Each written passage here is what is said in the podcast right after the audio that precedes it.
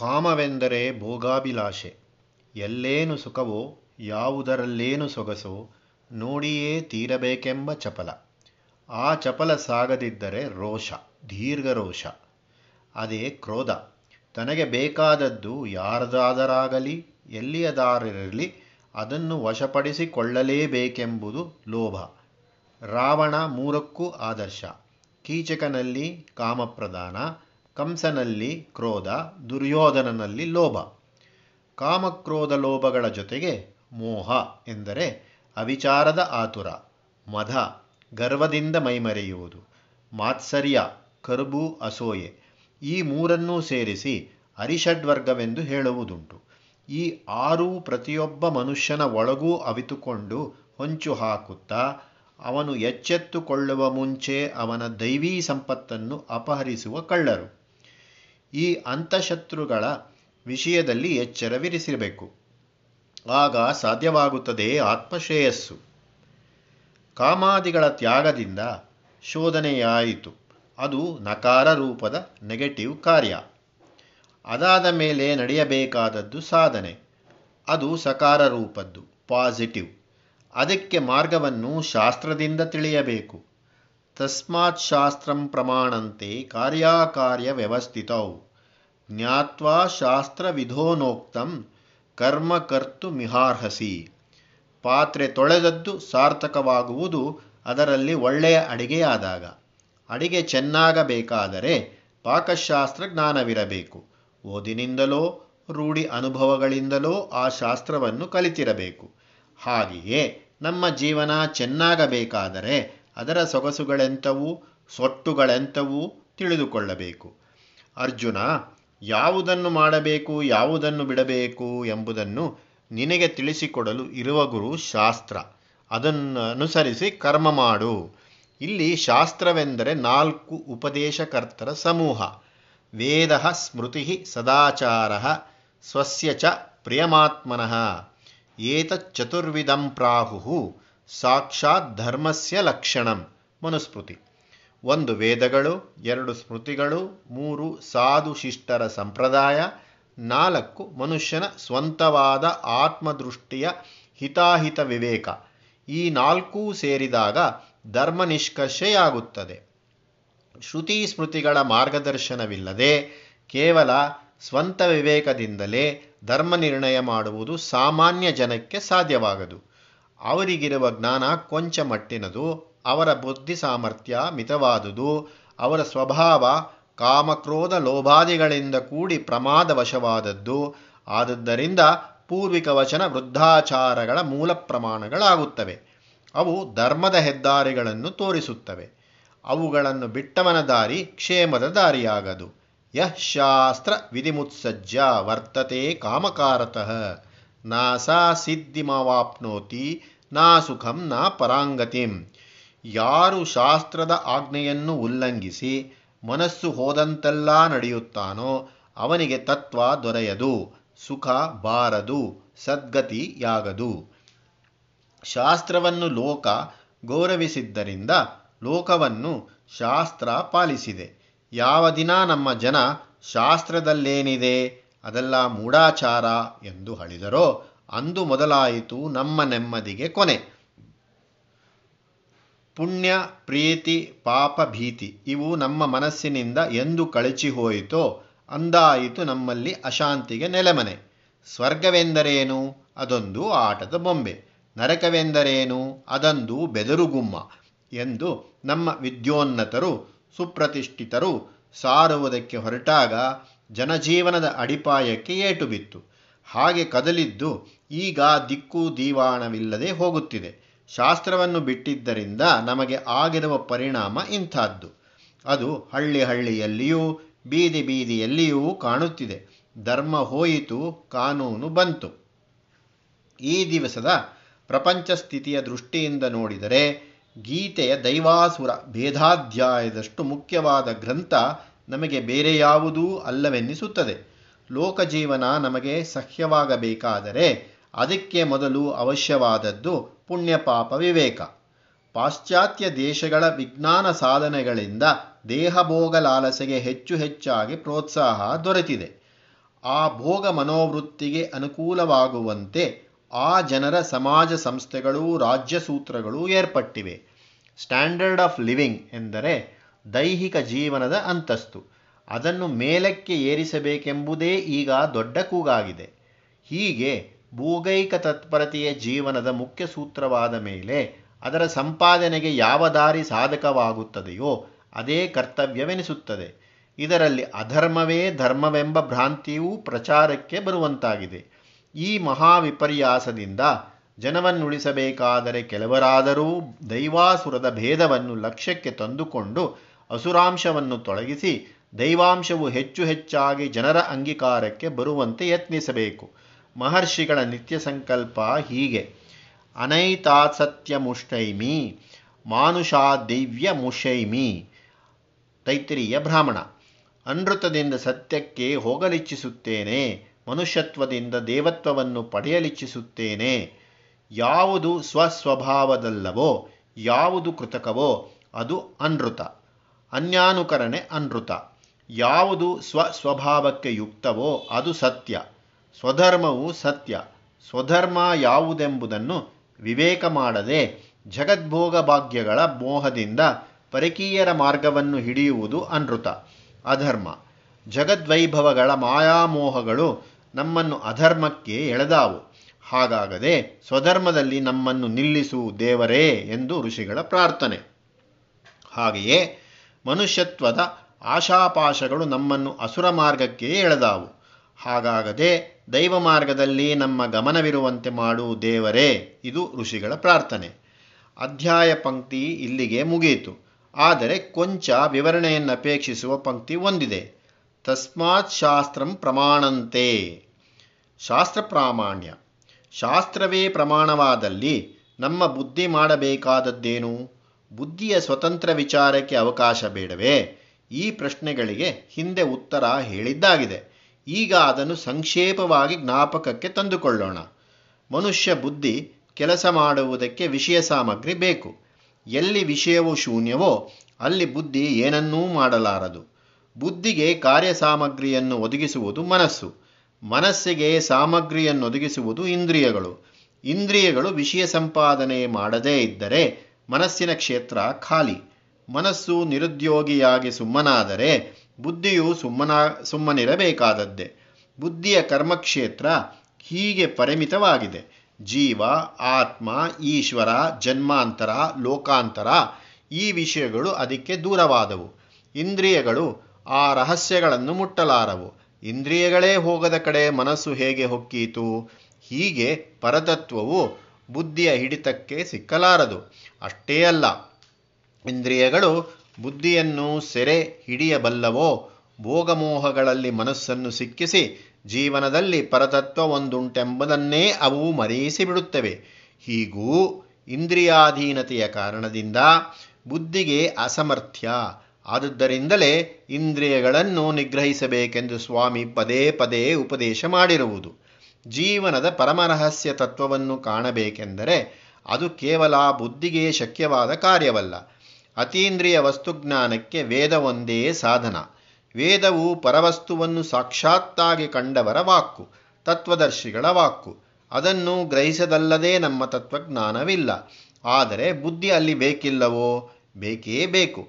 ಪರಿಶುದ್ಧವಾದ ಬುದ್ಧಿ ಇಲ್ಲದವನಿಗೆ ವೇದವಾಕ್ಯವು ಅರ್ಥವನ್ನು ಕೊಡದು. ವೇದಾಕ್ಷರದಲ್ಲಿ ಅಡಗಿರುವ ಗೂಢವನ್ನು ಸಮಂಜಸವಾಗಿ ಗ್ರಹಿಸಿ ಸ್ವಾಧೀನಪಡಿಸಿಕೊಳ್ಳುವ ಕೆಲಸ ಬುದ್ಧಿಗೆ ಸೇರಿದ್ದು. ಶಾಸ್ತ್ರವು ಮಾಡುವ ಉಪಕಾರ ಎರಡು. ಒಂದು ತತ್ವ ಸೂಕ್ಷ್ಮವನ್ನು ತಿಳಿಸುವುದು. ಎರಡು, ಆ ತತ್ವವನ್ನು ನಾವು ಅನುಭವಕ್ಕೆ ತಂದುಕೊಳ್ಳುವುದಕ್ಕಾಗಿ ಸಂಸ್ಕಾರ ಸಿದ್ಧತೆಗಳನ್ನು ತಿಳಿಸುವುದು. ನಮ್ಮ ತತ್ವಗ್ರಹಣವು ನಮ್ಮ ಬುದ್ಧಿ ಸಿದ್ಧತೆ, ನೀತಿ ಸಿದ್ಧತೆಗಳಿಗೆ ತಕ್ಕಂತೆ ಇರುತ್ತದೆ. ಅಧಿಕಾರಿಯಂತೆ ಉಪದೇಶ ಅಧಿಕಾರವೆಂದರೆ ಯೋಗ್ಯತೆ, ಈ ಸೂತ್ರವನ್ನು ಅನುಸರಿಸಿ ಹಿಡಿಯಬೇಕಾದದ್ದು ಶಾಸ್ತ್ರವನ್ನು. ಅಧಿಕಾರಾಭಿವೃದ್ಧಿ, ಉಪದೇಶೌಚಿತ್ಯ ಇವೆರಡೂ ಶಾಸ್ತ್ರದ ಉದ್ದೇಶಗಳು. ಬುದ್ಧಿಯ ಕಾರ್ಯಗಳೆರಡು. ಒಂದು, ವೇದವಚನದ ಅರ್ಥಗ್ರಹಣ. ಎರಡು, ಗ್ರಾಹ್ಯವಾದ ಅರ್ಥವನ್ನು ಯುಕ್ತಿ ಅನುಭವಗಳ ಮೂಲಕ ವಿಮರ್ಶೆ ಮಾಡಿ ದೃಢಪಡಿಸುವುದು. ಶಾಸ್ತ್ರ ವಿಷಯದಲ್ಲಿ ನಮ್ಮ ಮನೋಭಾವವು ಎರಡಂಶಗಳನ್ನು ಒಳಗೊಂಡಿರಬೇಕು.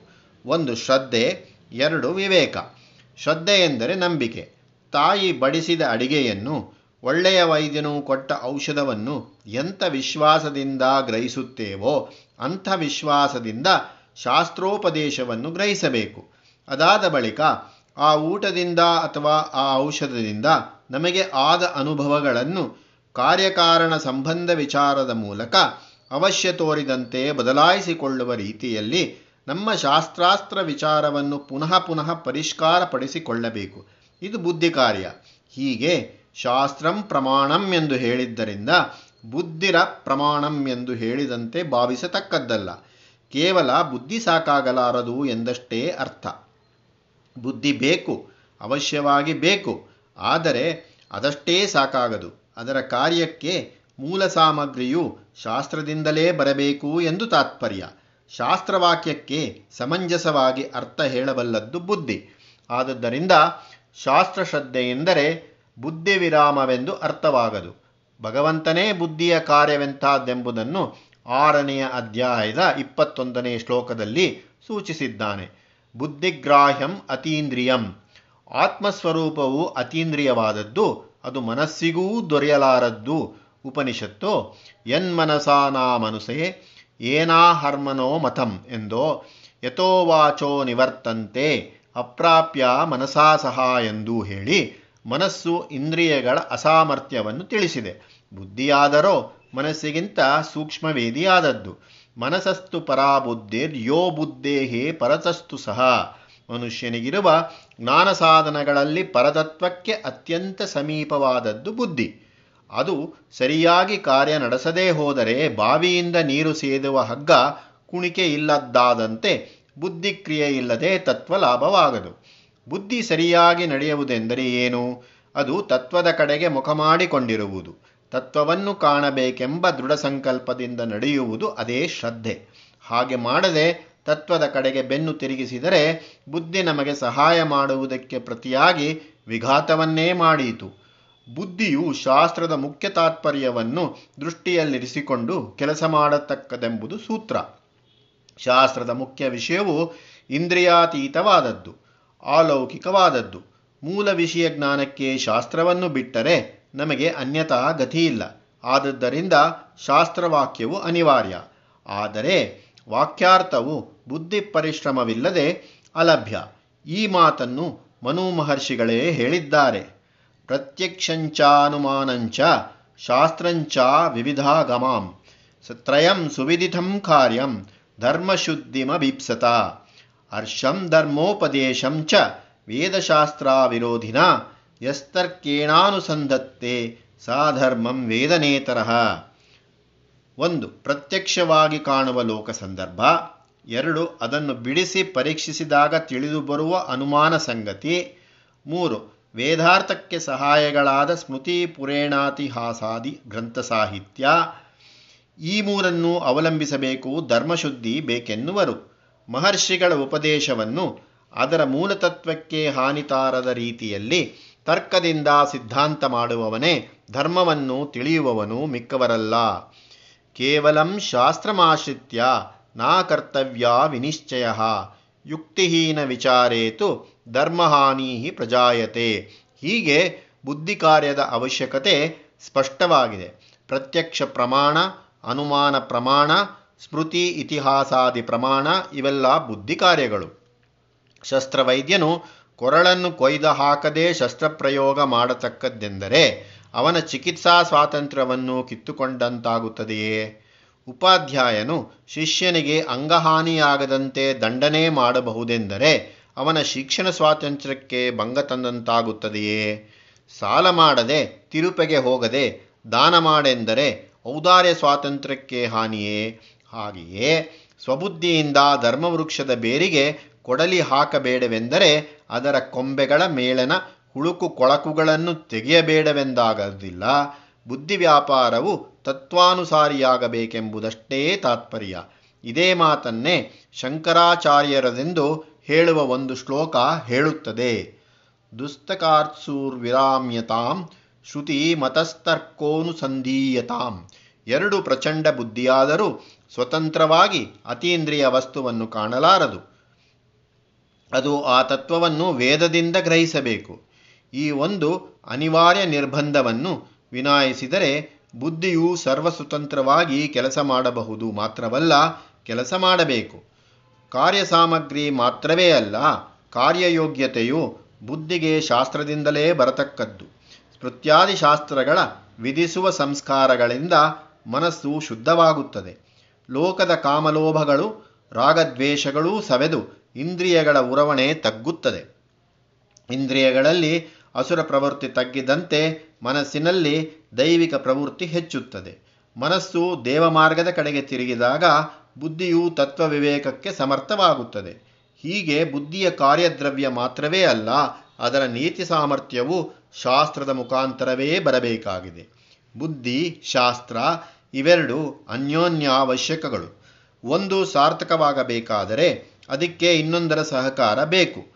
ಬುದ್ಧಿ ಇಲ್ಲದೆ ಶಾಸ್ತ್ರಕ್ಕೆ ಸರಿಯಾದ ಅರ್ಥವಾಗದು. ಶಾಸ್ತ್ರವಿಲ್ಲದಿದ್ದಲ್ಲಿ ಬುದ್ಧಿಗೆ ಕಾರ್ಯದ್ರವ್ಯವೇ ಇಲ್ಲದೆ ಹೋಗುತ್ತದೆ. ಇಲ್ಲಿ ಪ್ರಸಕ್ತವಾಗಿರುವ ವಿಷಯವು ಇಂದ್ರಿಯಾತೀತವಾದದ್ದು, ಅಲೌಕಿಕವಾದದ್ದು, ಅದನ್ನು ಲೋಕಕ್ಕೆ ಬೋಧಿಸಬೇಕಾದರೆ ಕೆಲವು ಮೂಲ ಸೂಚನೆಗಳಾದರೂ ಆಧಾರವಾಗಿ ಬೇಕಾಗುತ್ತದೆ.